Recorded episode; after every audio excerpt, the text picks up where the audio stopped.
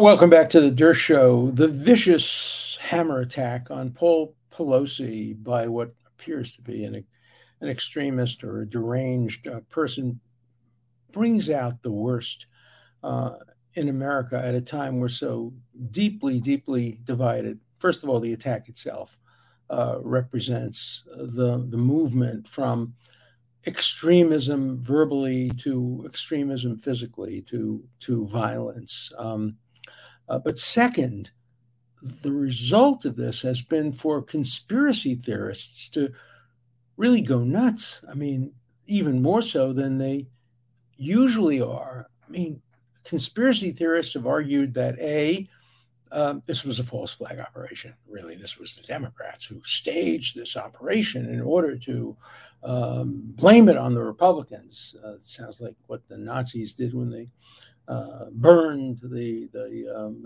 Parliament House.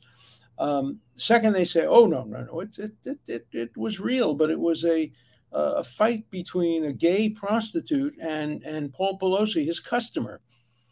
One of the networks said when they caught the perpetrator, he was in his underwear, and that proves it. Um, turns out that that that wasn't uh, uh, true. Uh, others say, well, of course, it was an ordinary crime, just a house burglary, and therefore it reflects on the Democrats for being soft on, on crime. The one thing about conspiracy theorists, they don't care about the evidence. They have a theory, and they're going to make the facts fit the theory, whether they do or not. And that's what is being done here. There are conspiracy theorists on, on both sides of the political spectrum. Ilhan Omar, the uh, extremist anti Semite, uh, in the Senate, uh, in the, the House of Representatives. She believes that everything that's wrong in the world is the fault of Israel and ultimately the fault of Jews because they give the Benjamins the $100 bills to bribe essentially members of Congress. It's the Benjamins, baby, not principle, not political identification, not uh, the fact that America and Israel have much in common. It's the Benjamins, baby, conspiracy conspiracy uh, theories, and um, it's so upsetting when when every event has this kind of an explanation. When when uh, people are on radio and television saying that the mass shooting of, of children didn't really happen. Uh, these dead kids are really alive and walking around. Well, we saw what a jury did with that one. Um, and you get other other extremist extremist views. Um, that's just the tip of the iceberg. that's the extremism on both sides. What this reflects also is that the extremism is spreading to the center. Perhaps the best example of that is the New York Times. The New York Times has a narrative about everything. Um, and that's okay on your editorial page. The Wall Street Journal, for whom I occasionally write, I wrote an article yesterday in the Wall Street Journal. They may have a point of view, although they allow lots of points of view to be expressed. I'm a liberal Democrat and they welcome me on their pages. Uh, but they don't let their point of view influence their news reporting. You read the front page of the Wall Street Journal and you don't know what the political orientation of the writers is. You don't know it from the selection of stories. You don't know it from the use of adjectives or adverbs. you don't know it from the content of the material. Read, you don't even have to read the New York Times. You just see what the subject is and you know exactly what they're going to say and how they're going to put it and, and what side they're going to take on their news uh, reporting. The same thing is true, of course, of some media stations. Um, as I've said before, Walter Cronkite probably could not get a job on most um, television stations and in most newspapers today because he was too balanced, too objective, too neutral, too nonpartisan you know, the idea of being nonpartisan has, has gone out the window. When the when the great Justice John Harlan um, ascended to the bench, uh, he decided he would never again vote, even though he had views, but he would never again vote because he didn't want to be influenced in his judicial decisions by anything political. By and he didn't want the perception to be out there that he was a Republican justice. He was appointed by a Republican president. But he never regarded himself as a Republican justice, and he never voted according to what side would benefit from his decision. He was a staunchly conservative man. I went to his house once uh, to uh, have him sign papers in a death penalty case. And I got there, it was uh, late. It was like 10 o'clock. I thought dinner would be over. It was, they were just halfway through their main course, just him and his wife, both wearing dinner clothing and, and, and sipping, you know, sherry and, and um, um, very conservative, very traditional. But he had a case coming before him in which some idiot came into the courthouse wearing a jacket that said "fuck the draft," and he was arrested. Um, and Justice Harlan wrote the opinion reversing the conviction, saying, "One man's obscenity is another man's lyric. I'm not going to sit in judgment."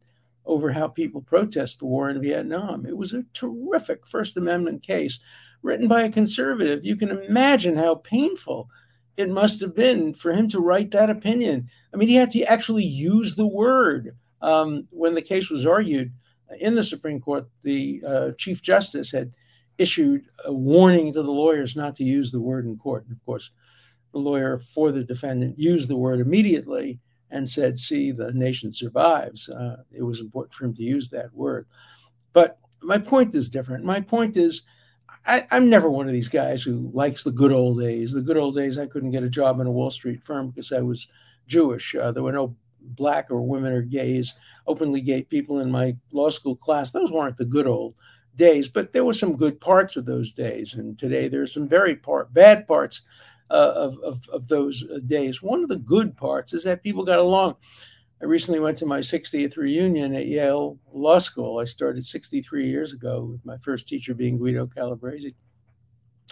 And I sat with the surviving members of my class, not very many of them, and um, we all reminded each other that we were conservatives, we were liberals, we had different points of view, we were Christians, we were Jews.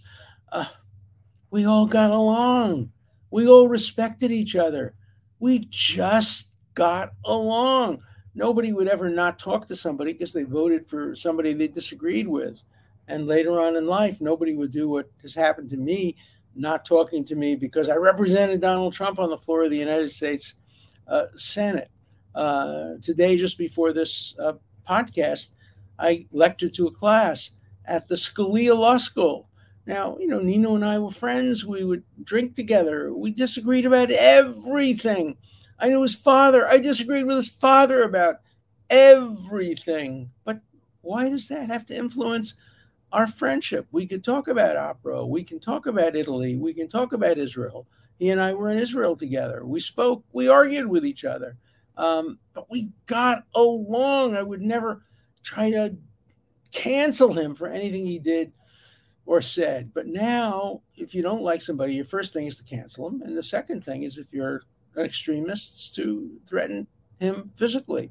And that's what's going on today. And of course, the idea of threatening people is being used as an excuse when Palestinian and other groups banned Zionist speakers at Berkeley from speaking they said they did it because Palestinian students do not feel safe in the presence of ideas espoused by Zionists. Well, you're not entitled to feel safe against ideas. You're entitled to feel safe against physical violence, but not not in favor of your own ideas. Your ideas are vulnerable to attack and challenge, particularly in a university setting, and that's the way it uh, it it should be.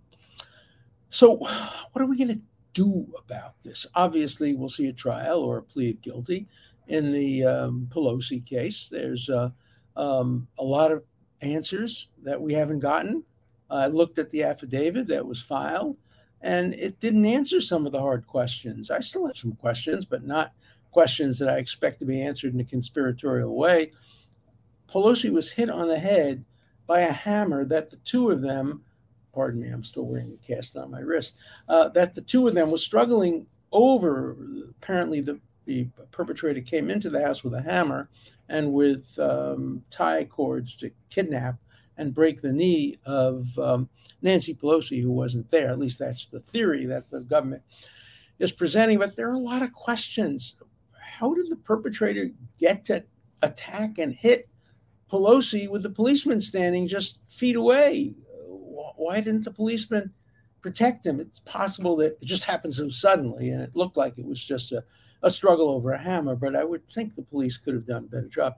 to me, the harder question is this Pelosi managed to get into the bathroom and use his cell phone to call 9 11. And the police were going to come in minutes. My question is why didn't Pelosi lock himself into the bathroom? I don't know whether locks, maybe there weren't. Um, why didn't he try to hide and escape? Uh, why did he engage this guy? And apparently they went downstairs and upstairs. There were a lot of questions that have to be answered, but the first instinct is to answer them logically and rationally, not to do what Congresswoman Greene did some years ago when the forest fires broke out in in uh, uh, Northern California. She said, "Oh, we know who did that. It was the Rothschilds. That Jewish family sent uh, a space laser uh, satellite from outer space, and the laser." Uh, was aimed at the uh, forests to cause forest fires because that's what the Jews do. Um, you know, she's a member of Congress. You know, talk about conspiracy theories. There are nutcases on both sides, and there are extremists on both sides, and there are bigots on both sides. And people write me all the time saying, How can you be a Democrat? Look at who Ilhan Omar is and who the squad is. And my answer is, Look at the Republicans. Uh, you got Greene, you got the guy who's running for governor in, in, in Pennsylvania, you got a couple of other uh, members of Congress. Both sides are not doing a good enough job in marginalizing their extremists. And you know, it was Edmund Burke who said, for evil to succeed, all that's necessary is for good men, good people to do nothing. And uh, too many good people, too many good Democrats are doing nothing. Too many good Republicans are doing nothing. They don't want to lose votes. If they attack the conspiracy theorists on the right, they're going to lose some right wing voters. And if they attack uh, the squad on the left, they'll lose some radical uh, voters. And you know my position my position has always been if you're a person of the left or if you're a Democrat, your primary obligation is to criticize extremists on your side. It's too easy to criticize extremists on the other side. That doesn't take any courage. If you're a centrist Republican, it's your obligation to criticize the extremists on the right side. President Trump did not do a good enough job of that in Charlottesville. He did condemn the Nazis, yes, but uh, he should have gone out of his way to focus more on uh, people uh, who were chanting, "You will not replace us." Um, you know, he did say he condemns uh, that form of, of, of extremism and Nazism, but I think he could have done a better job. Just as I think that Nancy Pelosi and uh, Chuck Schumer and others could do a much better job in in condemning and and marginalizing and delegitimating the squad and people on the extreme extreme left who also have uh, bigotry in their blood and in their background. I don't mean in their blood genetically. I mean it comes from inside. It seems like they are bigoted um, um, um, deeply, um, but I don't mean to suggest blood as a matter of race or a matter of genetics or anything like that. So please disregard that that that that phrase. Uh, let me let me amend it and say that they are deeply bigoted, uh, and it seems to be something that they're not going to be talked out of, and um, we have to do something about that, and we have to do something about uh, these extremist theories. Now, of course, there's a big issue coming up. Uh, Elon Musk is, is, has bought Twitter. We think nobody knows exactly what's going on there, but he seems to have bought uh, Twitter. And he the other day recycled a tweet that seemed a little nutty.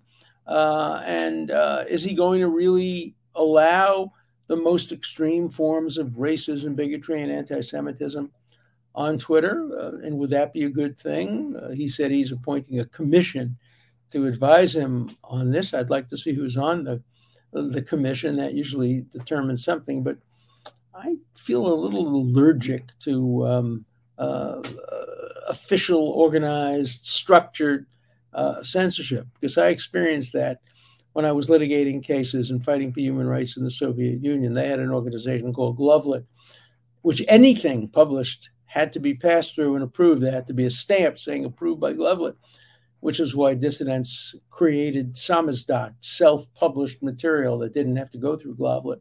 It was illegal. But when I went to um, the Soviet Union, um, on several occasions, people were smuggling in fax machines and um, other kinds of things that would um, allow self publication. Um, I brought a copy of Exodus because a lot of the people there wanted that. And within days, they had typed the whole thing in Russian. And interesting enough, I always love the story. They left out a chapter. Um, and I, I, I asked them why. And they said, well, you know, we're Jewish and we didn't want to give our readers the chapter in which the Jewish Israeli marries the Christian woman. Censorship. Everybody wants to censor. Um, you know, when you ask people, when I used to have a class, and I would say, how many people support freedom of speech? Everybody goes hands up. Then how many would support it for Holocaust deniers? Hands down. How many support it for people who make racist comments? Down. How many people support it for pornography? Down. By the end of the class, there are more exceptions than there are supporters of the First Amendment. And I think that's a, a, problem in America. The same thing is true when I defend people. People say, oh, everybody's entitled to defense, but not Nazis, not communists, not Donald Trump, not O.J. Simpson, not Mike Tyson. Uh, if you go down my whole list of clients, mostly they would say, no, you shouldn't defend them. Maybe Mia Farrow. Uh, but I think many of the people would say, I shouldn't have defended the people I defended. Well, I'd have had no uh, career if I only defended people who people liked and who are popular. Those are the people who least need my defense. The people who most need my defense are the people who can't get another lawyer and people who are um, um, up against it. And that's what I've done for close to 60 years. And I hope to continue to do for as long as the good Lord gives me the power to do it. So, uh, yesterday, I didn't read any letters because I was so tied up, so wrapped up in that um, issue about um, you know affirmative action and race-based affirmative action and all of that. We got some letters about that today. So today, I promised that we would uh, we would read some letters, and so let's let's do that. Um, here, here's a, a cute one it deals with reparations. Will I ever receive reparations for affirmative action?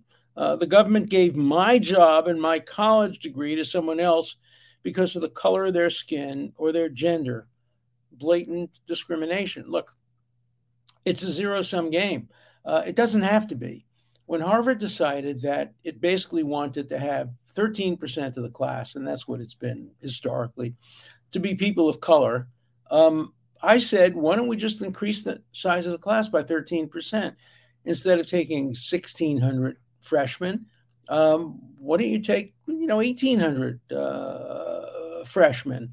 Um, that way, nobody's kept out because of race-based affirmative. Oh no, no, that would change the nature of Harvard. 1,800 instead of 1,600. Well, it should. It should let let the the consequences be borne widely by everybody in the class, not by the poor kid from Appalachia who struggled uh, with with parents who uh, were addicted and and and and physically violent and who went to a terrible school. Why should that person suffer in relation to a person of color whose father was a hedge fund billionaire and whose mother was a federal judge? Um, there's not going to be any reparations for that, and I don't think there should be reparations for it. But I just think that race based um, admission decisions are always wrong, have always been wrong. I've taken that position since the beginning. I wrote a law review article, as I mentioned, in 1979. I followed Justice Douglas, the most liberal justice in the history of the Supreme Court, in condemning the use of uh, race and race alone for admissions. And uh, uh, I just don't think it's fair because for every group that's underrepresented, there has to be a group that's overrepresented. It's a zero sum game.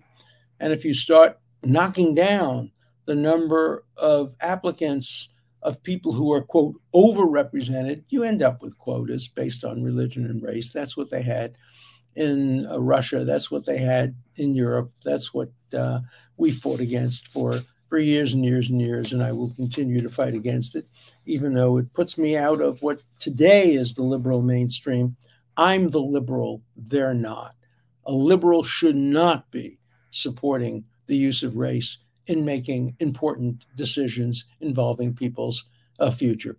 They shouldn't have supported it in 1943 when the Supreme Court allowed race to be used as a criteria for confining 110,000 mostly Americans of Japanese descent in detention centers. It was wrong then. It was wrong now. Brown versus Board of Education was right. It said race cannot be a factor in deciding on education. Now we have to implement that. It's not easy to implement. It's very tough. You have de facto discrimination. We have to fight that.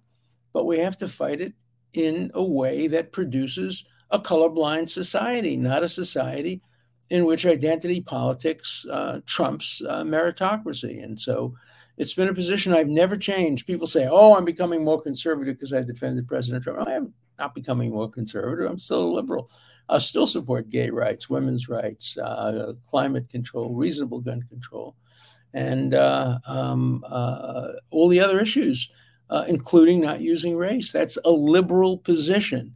Um, and I think conservatives will agree with that. And I've always said, true, genuine liberals like me and true, genuine conservatives like William Buckley have a lot more in common than either of us do with the extremes of our party. Buckley was courageous in marginalizing uh, Pat Buchanan. And I've tried to marginalize um, Noam Chomsky and Finkelstein and others. Um, uh, we are the true liberals and conservatives, and I refuse to give up that that uh, title to uh, extremists uh, on on either side. Mr. Dershowitz, the U.S. Constitution is clear about racial discrimination. Bending the law one way to make up for others Bending it another way only ensures the law will always be bent. The SCOTUS is to uphold the law, not justify political uh, attitudes. Uh, look, like I agree with that, but every institution of government is influenced by the outside world. When you listen to the questions yesterday in the Supreme Court, those were not the questions that would have been asked 30 years ago, and those were not the answers that would have been given 30 years ago. Uh, the justices, isolated as they are in ivory towers uh, in the beautiful Supreme Court building, are still influenced by what they see on television and what they read in the newspapers. And uh, uh that uh, obviously can, can make them decide cases in a certain way. And let's see what happens. Okay. Dershowitz felt compelled to, oh, this is about people have the right to know. People have the right to know about the Supreme Court and who, who, who leaked. So this is a typical typical rumble one. Um, does the public have a right to know why Alan Dershowitz felt compelled to defend Jeffrey Epstein? Yeah, they do, and I'll tell you why.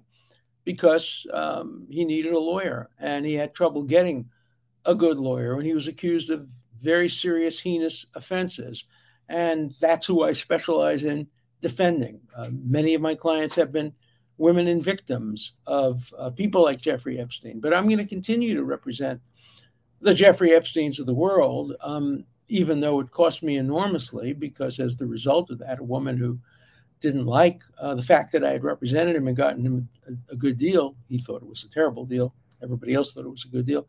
Um, because somebody didn't like that, she you know, made up a story and falsely accused me of something I didn't do and never met her and never heard of her. And so the question continues.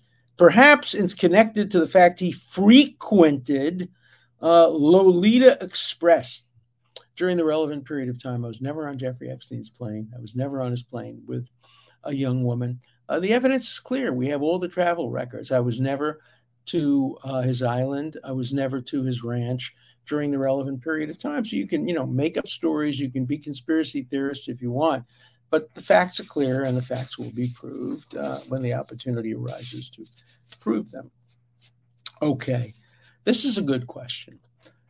Given the real possibility that a justice could be assassinated to influence the outcome of a case, could Congress pass a law so that in the event of a Supreme Court assassination, the nomination could not be made to replace him until after the next presidential election. Such a law would have dissuaded the Kavanaugh attempt earlier this year. Thanks, and I absolutely love your show. Well, thanks for loving my show. It's really interesting whether or not such a law would be uh, constitutional, such a law would be uh, wise.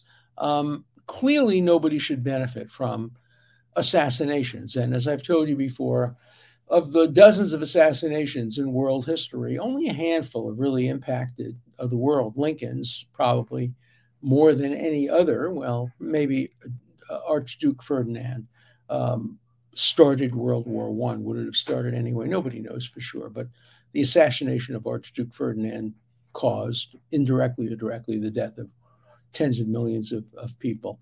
Lincoln's assassination produced the end of Reconstruction and the beginning of Jim Crow.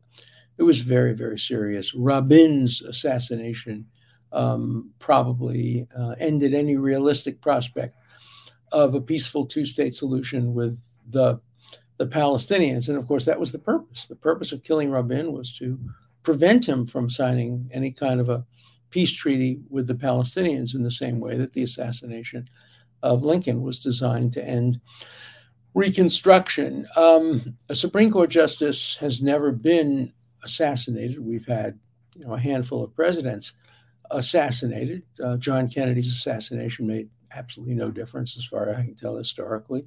Robert Kennedy, nobody is, knows for sure. Martin Luther King, speculative. We, we can't be positive. Garfield, nobody really knows. Uh, the first presidential assassination in American history failed. Um, uh, a guy named Richard Lawrence walked up to Andrew Jackson, who was then a very popular president, but very controversial. And he had two revolvers, and he pulled out each of the two revolvers. They were on the steps of the Capitol building. He had just finished making, I think, either the State of the Union message or another important message to Congress. And he was surrounded by cabinet members. It sounds like the beginning of a motion picture, and it probably should be a motion picture. And Richard Lawrence pulled the trigger of the first gun, aiming directly at the heart of Andrew Jackson. And the gun failed to go off. And then Richard Lawrence said, Aha, that's why I have a second gun.